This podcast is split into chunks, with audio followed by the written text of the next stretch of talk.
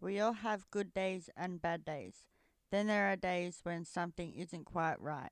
You've got something on your mind, or things just seem too much. Whatever it may be, sharing a load with someone else can really help. So, no matter who you are or how you're feeling, you can talk it through with us. We'll point you in the right direction so you can seek further support. Mental health conditions don't discriminate, and neither do we. No problem is too big or too small. Everyone experiences the ups and downs of mental health, but what happens when it's down? Anxiety, depression, and suicide affect millions of us, millions of people around Australia, impacting how they connect with family and friends, thrive at work, and live productive and meaningful lives.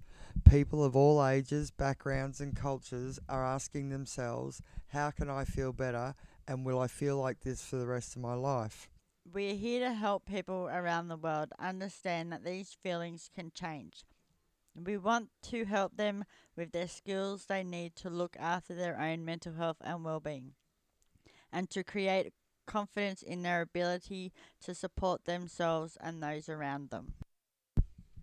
It takes a lot for someone to admit they may have a problem with drugs, but it's the first step to overcoming it. Talking to a friend, teacher, family member, or counsellor can provide a helping hand and emotional support. It can be difficult to seek help, but in most cases, the sooner you reach out for support, the better. We have a number of services available to people of all ages with drug related issues or for those wanting general information. Today, we're going to talk about depression and mental illness and what comes along with that. Today, we're going to talk about depression and mental illness and what comes along with that. While there are many factors that can influence a person's decision to commit suicide, the most common one is severe depression. Depression can make people feel great emotional pain and loss of hope making them unable to see another way to relieve the pain other than ending their own life. Other mental illnesses besides depression can also play a role in suicide. For example, a person with schizophrenia or other illnesses that produce psychosis might be hearing voices that command them to kill themselves. Bipolar, an illness in which a person experience experiences alternating periods of high and low moods can also increase a person's risk for committing suicide. Borderline personality disorder is another condition with a high rate of suicide. Eating disorders, including anorexia and bulimia, also have a high rate of death by suicide. A person who has had a traumatic experience, including childhood sexual abuse, rape, physical abuse, or war trauma, is at a greater risk for suicide, even many years after the trauma. Being diagnosed with post traumatic stress disorder, PTSD, or multiple incidences of trauma raises the risk even further. This is partly because depression is common after trauma, and among those with PTSD, causing feelings of help- helplessness and hopelessness can lead to suicide. Drugs and alcohol can also influence a person who is feeling suicidal, making them more impulsive and likely to act upon their urges than they would be while sober. Use of drugs and alcohol can contribute to the other reasons people commit suicide, such as loss of job and relationship. The rates of substance use and alcohol use disorder are also higher among people with depression and other psychological disorders. Put these together and the risk increase. To start our little chat, I'm going to ask Tracy a couple of questions. So, Tracy, when was the first time you experienced suicide in your life? So me, it was in 2008, 18th of June. My very young cousin in New Zealand committed suicide, Shay Withington. He had, you know, obviously had some mental health issues and some other issues going on, and he just couldn't cope. It's one of the saddest things I've ever heard of. He left behind a little sister, Tessa. But yeah, Shay's very much missed in our family. Has there been any other suicides that has impacted your life? Yes, so two years ago, my best friend of 15 years committed suicide. Her name was Cass. She has left a massive hole in the world, but she didn't think so. She had had problems with mental illness and depression and anxiety. She also had problems with substance abuse and domestic viol- in a domestic violent relationship. So it was rough for her, but we didn't expect it. It wasn't something that you know, she was strong. She'd been through so much, but it has just blown everybody out of the water completely. Thinking back on the months, weeks, and days before Cass's passing, do you think that there were any signs of what she was thinking of doing? The signs were definitely there. She made it very difficult, however, to help her. She was very closed off. She'd shut everybody out. Her and I had had, you know, some issues before she passed, but we were getting it back together, and I wouldn't have thought she would ever do it, but obviously there were things that had happened that I wasn't 100% aware of that were going on during the time prior to her committing suicide. I can imagine you were going through a roller coaster of emotions when you were told about Cass. Can you share those emotions with me if it's not too upsetting? Yeah, sure. So when I found out about Cass, it was just prior to her passing. Her younger sister rang me very, very upset, obviously. I was on my own at home and I can tell you that I didn't actually know what to do. So I didn't sleep the first night because I didn't understand what had happened. I went for four days on my own and I handled it, but it was very, very hard and very emotional. And then when I got the phone call to say that she'd passed, the emotions were just insane. I was angry and bitter and hurt. It's just crazy. What other circumstances has impacted you over the years? Probably the biggest struggle I have faced was being physically assaulted by a non-verbal autistic 18 year old, quite solid, at work over 17 days. He then locked me in the laundry for 43 minutes. I had only just started work, so I only had the keys on me. I didn't grab my phone, and so I had no way of communicating and then when I got out, I had to bolt into the office and lock myself in there after that, and you know, during my whole life, I have had many people turn their backs on me and have lost many people that I love dearly. How has these circumstances impacted your life? For me, it has turned my whole world upside down. I don't know where I'd be without my Mel. Totally lost, I think. I have been diagnosed with PTSD, among other things, and I see a psychologist on a regular basis. But my whole world is just totally different now to what it was prior to being assaulted and having to deal with the after effects of the assault. What after effects have you experienced? Every day I have different experiences, so I can't sit in certain places with the door closed.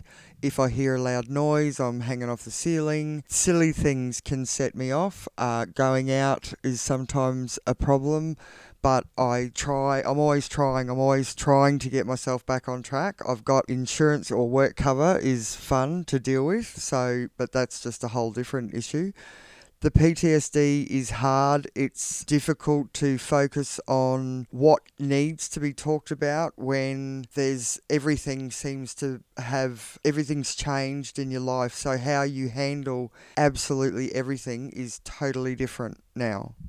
Thank you very much, Tracy, for sharing that with us. Thank you, Mel. It's been a pleasure. A person may decide to commit suicide when facing a loss or the fear of a loss.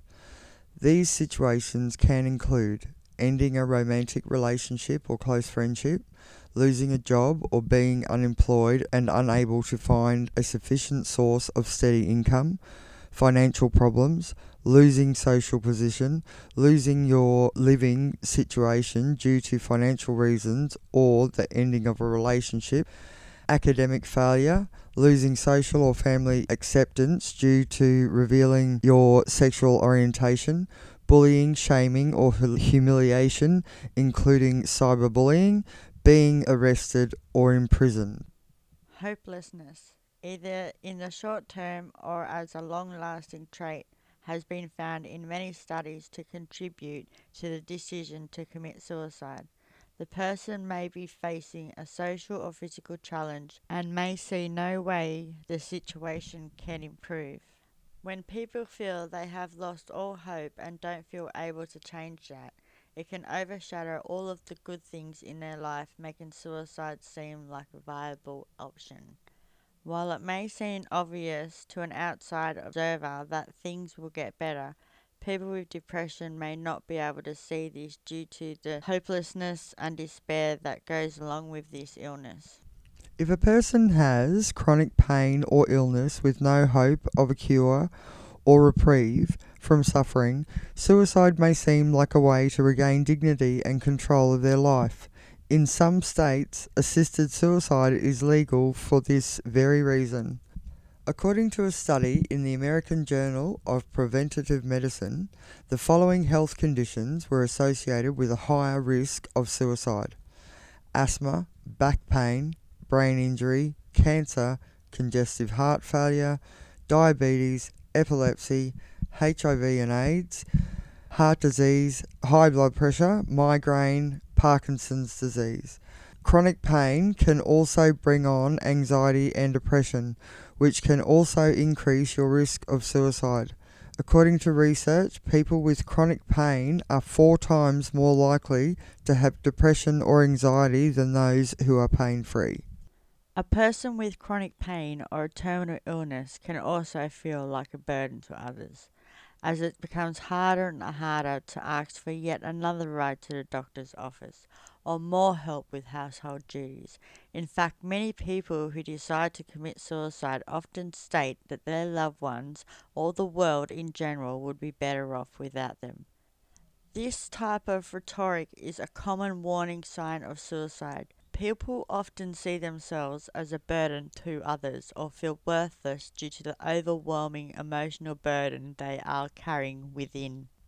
A person can become socially isolated for many reasons, including losing friends or a spouse, undergoing a separation or divorce, physically or mentally, social anxiety, retirement, or due to a move to a new location. Social isolation can also be caused by internal factors such as low self esteem. This can lead to loneliness and other risk factors of suicide, such as depression and alcohol or drug misuse. Sometimes people attempt suicide not so much because they really want to die, but because they simply don't know how to get help.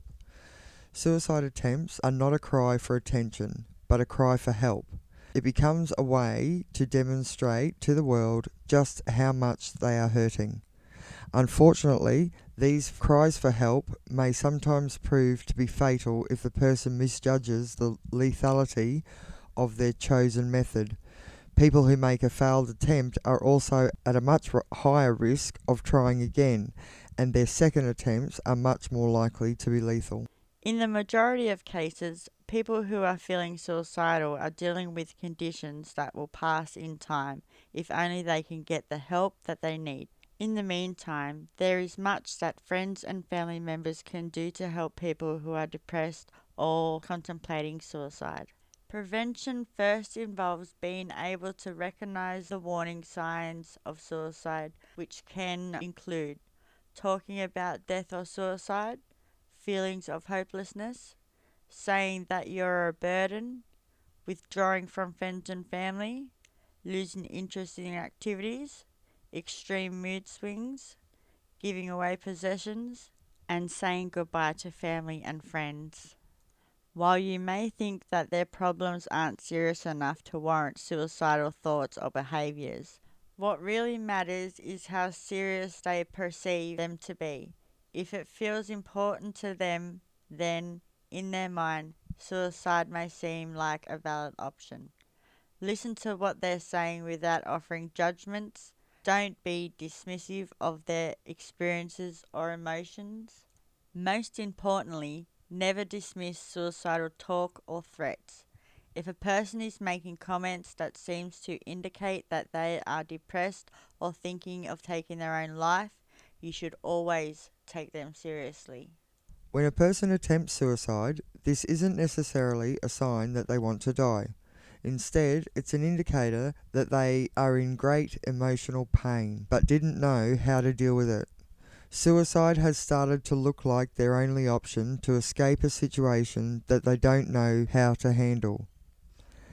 If they are still alive, however, they are desperately seeking an alternative to death, and attempting suicide may be their way of reaching out and saying that they need help. Being able to talk with a caring friend and unburden yourself from your problems can go a long way in relieving the unbearable build-up of pressure that can lead to a suicide attempt. Being a good listener doesn't require any special skills. Be patient and accepting, but avoid getting into an argument or trying to offer simplistic solutions.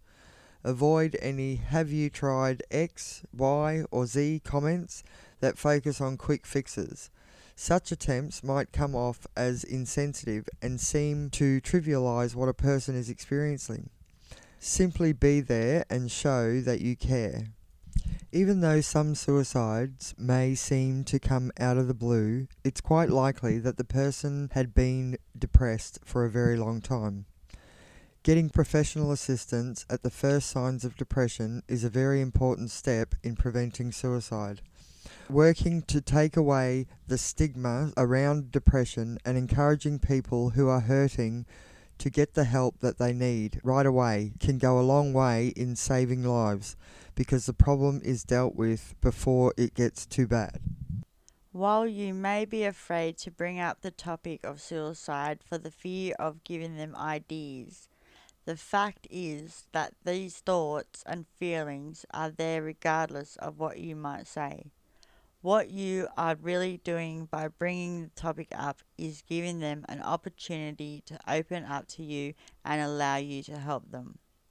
If they seem to be in immediate danger of hurting themselves, do not leave them alone. Take steps to get them away from any means that they could use to hurt themselves, such as weapons or pills.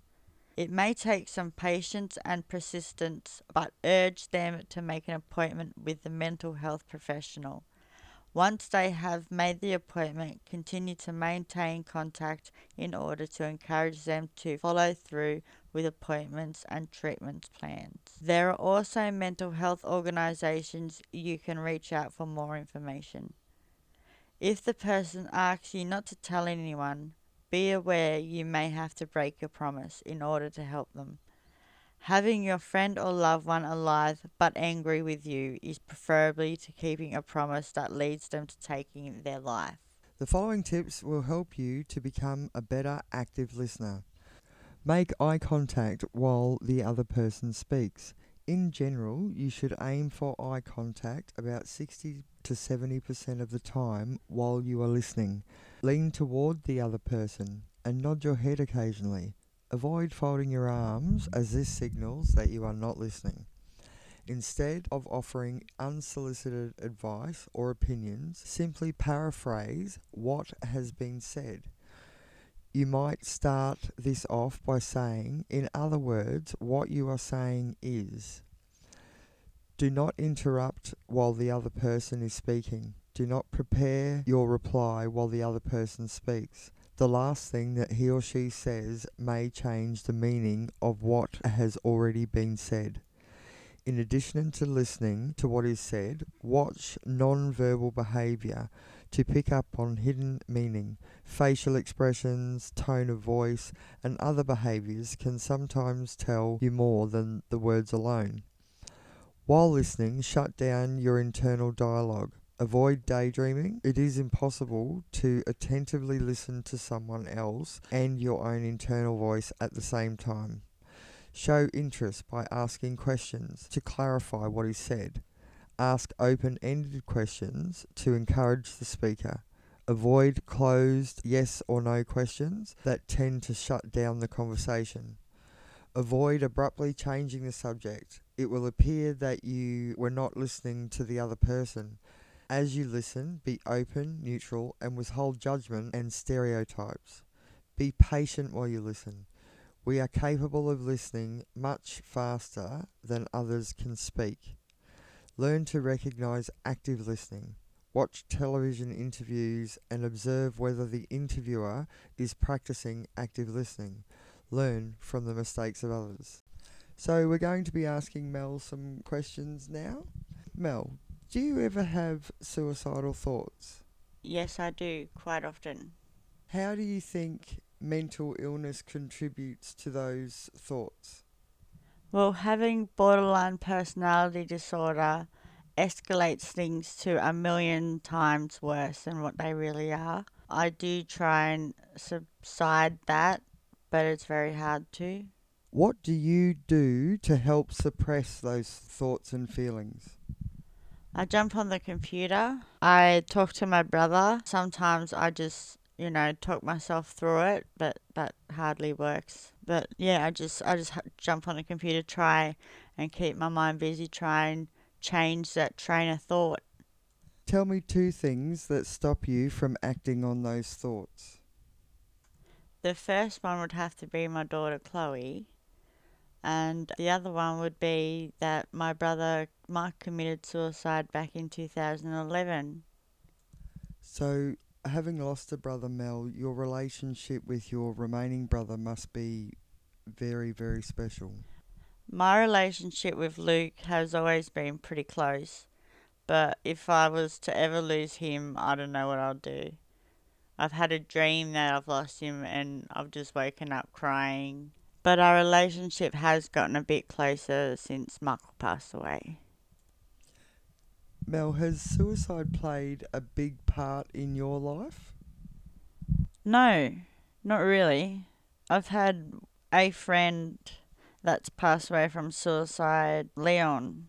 He was uh, 20, 21, I think, when he committed suicide. They're just him and Mike that's really committed suicide. The rest people have just died from accidents or natural causes.